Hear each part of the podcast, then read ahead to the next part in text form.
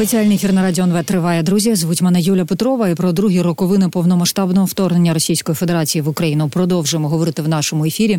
Зокрема, будемо з'ясовувати зараз, а що там на Росії, що відбувається в їхніх головах. На прямий зв'язок зі студією виходить Григорій Перепелиця, директор інституту зовнішньополітичних досліджень. Пане Григорію, добрий ранок. Слава Україні. Героям слава розпочати нашу сьогоднішню розмову. Хочу із даних від розвідки Великої Британії після аналізу останніх офіційних російських заяв. Там вважають, що в Кремлі намагаються виправдати тривалість війни через нібито прямий конфлікт із заходом. Відомство наводить заяву речника президента РФ Дмитрія Піскова. Ось що він заявив: спеціальна військова операція починалася проти України однак із часом вона набула форми війни проти колективного заходу. Це цитата Піскова. От скажіть, будь ласка, дійсно, а як Росія сприймає сьогодні, що Київ за три дня не відбувся і перетворився на два роки повномасштабної війни? І скільки ще Путін може це підтримувати?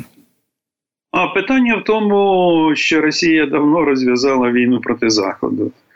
А, Інша справа, що ця війна велась в гібридній формі, і результати цієї війни ми бачимо, який вплив колосальний мала е, е, інформаційна навала е, Росії, глобальна російська дезінформація, яка практично зачепила всі куточки світу.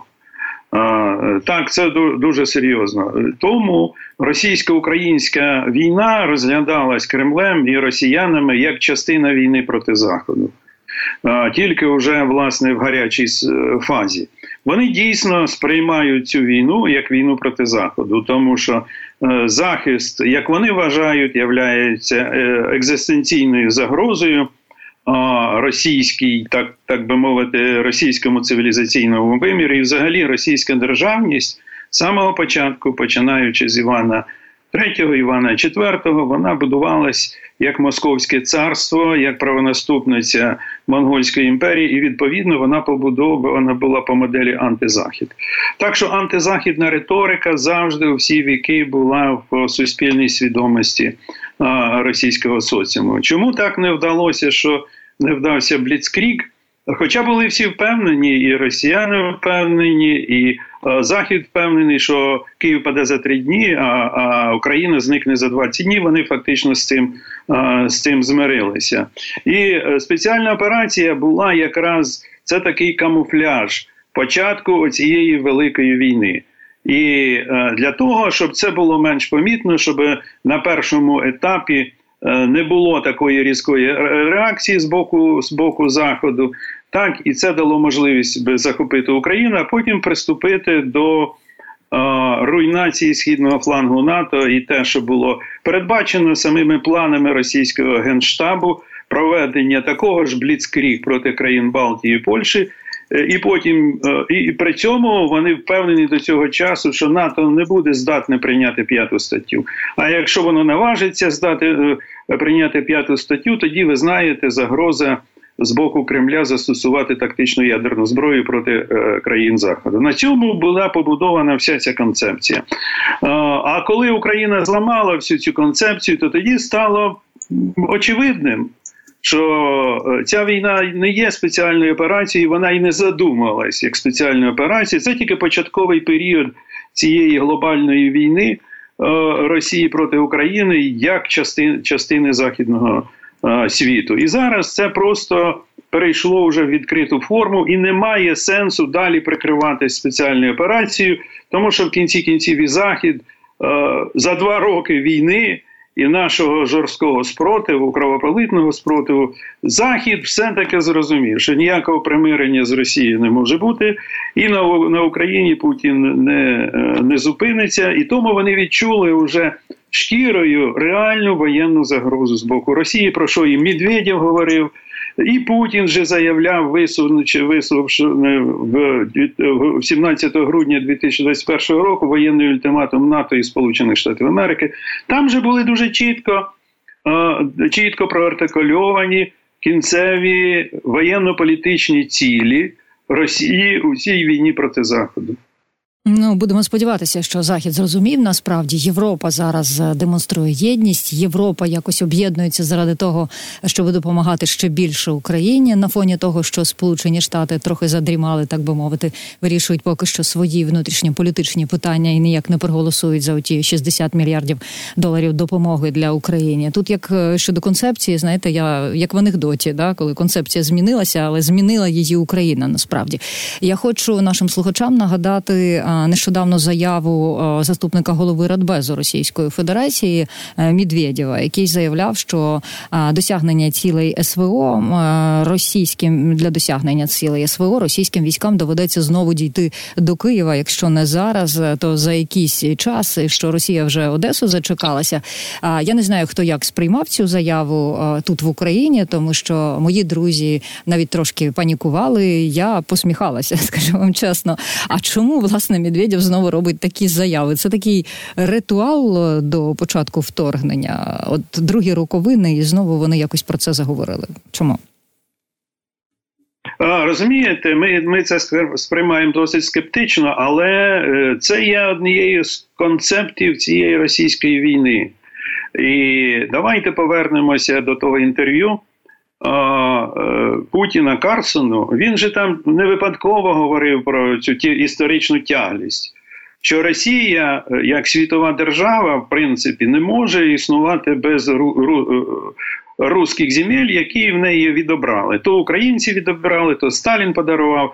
Він же не випадково почав там з 10 століття. Тому що згідно їх стратегічної Хоча, культури... в 10 столітті е, українцям важко було відібрати російські території, чесне слово. Ну, питання ж ми ж говоримо про концепт, mm-hmm. розумієте, так, так. А, а не про реальність. От і тому вони вони дійсно е, сприймають Російську імперію, яка складається з Малоросії і Новоросії, як це Ключевський, всі ці писали російські історики. А е, саме, саме такий концепт дає їм можливість володіти всією Євразією, що чітко прописано в доктрині євразійства. Тому би європейська частина Російської імперії це Україна. А якщо відкинути оцю одну голову цієї курки, так, що на гербі, то тоді Росія повертається в свою ойкумену, володіння е, Монгольської імперії, звідки вона й вийшла, яка передала їй ці всі землі Сибір, Далекий Схід і так далі. Через Е, монгольські хани ж передали як як правонаступниці Московському царству. В Монголії тобто, вже вона... Путіну відповідали. Казали, так, давайте згадувати історію разом. Ми теж е, на дещо претендуємо. Тому так, це цікава історія. Розумієте, тому що це питання для них екзистенційне. В їх стратегічній культурі не укладається Московське царство без України, а тим більше світова держава. А світова держава передбачає захоплення не тільки самої України. Чому він про Польщу так говорив, а захоплення також Польщі. Коли її ділили там чотири рази, і там ви знаєте, що східна Польща дісталася включно з Лодцем і так далі. Вона перейшла до була під під, під Російською імперією. От от що тут Центрально-Східна Європа в цьому контексті за, е, ключову роль відіграє, тому що без Центрально-Східної Європи і Україна Росія не може. Відтворити повний контроль над е, всією Європою, або як вони говорять, Євразією.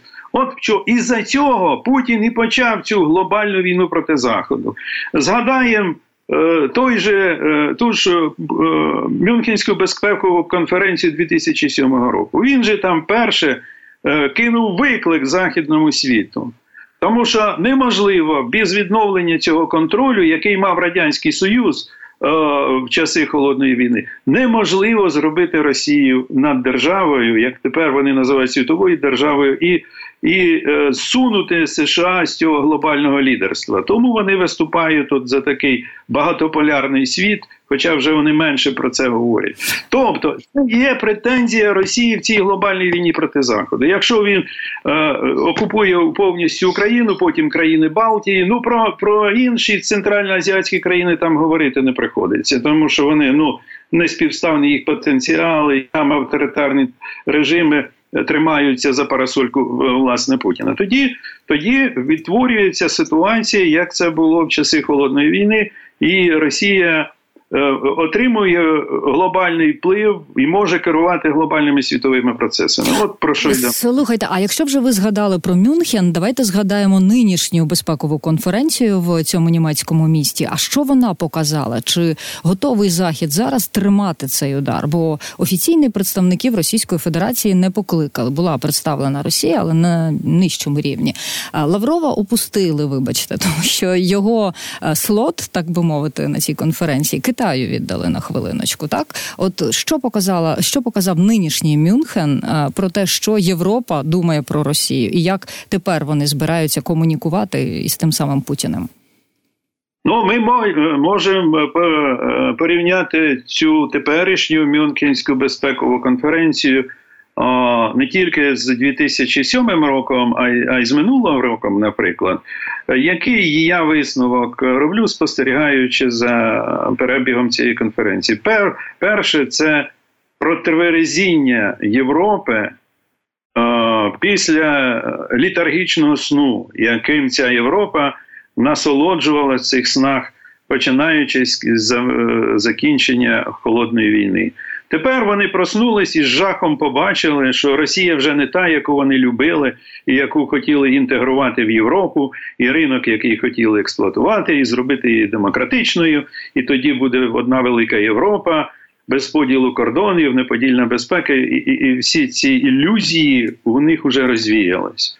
Це перший висновок. Вони зрозуміли, що Росія це не тільки загроза України. Якби вона була е, е, дійсно загрозою для України, то ця Мюнхенська конференція проходилась проводилась би в такому думі. Все все добре, прекрасна маркіза. Ми живемо в безпеці, з Росією можна полагодити там і так далі. Тепер вони з жахом побачили, що це не тільки проти України, але це головним чином це проти них самих, проти Європи. Це перший висновок. Другий висновок.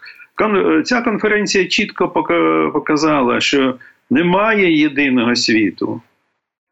Так, і немає більше єдиного світового порядку. Це світ розколений на світ авторитаризму і деспотії з одного боку, і на світ демократичних країн, які поки не мають ефективної стратегії протидіяти цьому азіатському авторитарному а, світу. І це реальність. І це реальність, про яку доведеться домовлятися, домовлятися країнам Європи, щоб вижити і створити напевно таке спільне майбутнє і майбутнє для кожної із держав. Е, добре, я думаю, що неодноразово будемо до цієї теми в нашому ефірі повертатися. А давайте поговоримо ще ось е, про ще про що Путін за масштабами репресій перевершив усіх, е, перевершив усіх генсеків СРСР, окрім Сталіна. Такого висновку дійшли журналісти російського видання. Проект вони підрахували, що в Росії за час правління Путіна засудили більше людей аніж за час правління в СРСР Хрущова та Брежнєва. Ну це наприклад, е, ми розуміємо, що Путін диктатор, Путін злочинець. Але що далі? Є у світі сила здатна вгамувати апетити Путіна? Ну, е, на жаль, ситуація виглядає так, що е, ці апетити намагаються вгамувати тільки одна Україна. А більшість намагаються домовитися е, з цим російським фашистським диктатором. Ну і це в традиціях Росії. Давайте згадаємо все е, е, вірніше, вибачте, це в традиціях Путіна, в традиціях Європи. Давайте згадаємо Першу світову, особливо початок Другої світової війни. Все ж повторювалося один до одного. Європа, боячись Німеччини, Третього рейху, так як зараз Європа боїться Росію то як вона себе вела? Е, давайте згадаємо так званий е, Мюнхенський зговор, Мюнхенську конференцію, е, де фактично Чемберлен і далі Дєс дали Чехословаччину Путіну тільки за одне, щоб він заспокоївся, хочеш, хорошо, добре, Сталіна хоче ви маєте на увазі, так? Ні, ви зараз я маю... про Другу світову говорите? чи... Я про я говорю про Другу світову війну, так. тому що Європа веде себе подібно тому, як вона вела себе перед Другою світовою війною. Угу. І там же вони ж намагалися домовитися е, з Гітлером, і вони таки домовились, оскільки Гітлер претендував тільки на судети і е, клявся, що він е, ніколи далі ніколи буде не буде воювати далі. Ну і сьогодні та сама ситуація. Путін запевняв, що йому потрібно тільки Крим в Україні, як колись Гітлеру судети. Е, да, Захід дуже в'яло, ви знаєте, тоді в 2014 році прореагував. Ну і він тепер хоче захопити всю Україну. Як Гітлер через півроку після здачі судет він захопив всю Чехословаччину і почалася Друга світова війна далі. В 39-му році. Ну до того ж, така ж тенденція відбувається і сьогодні, один до одного.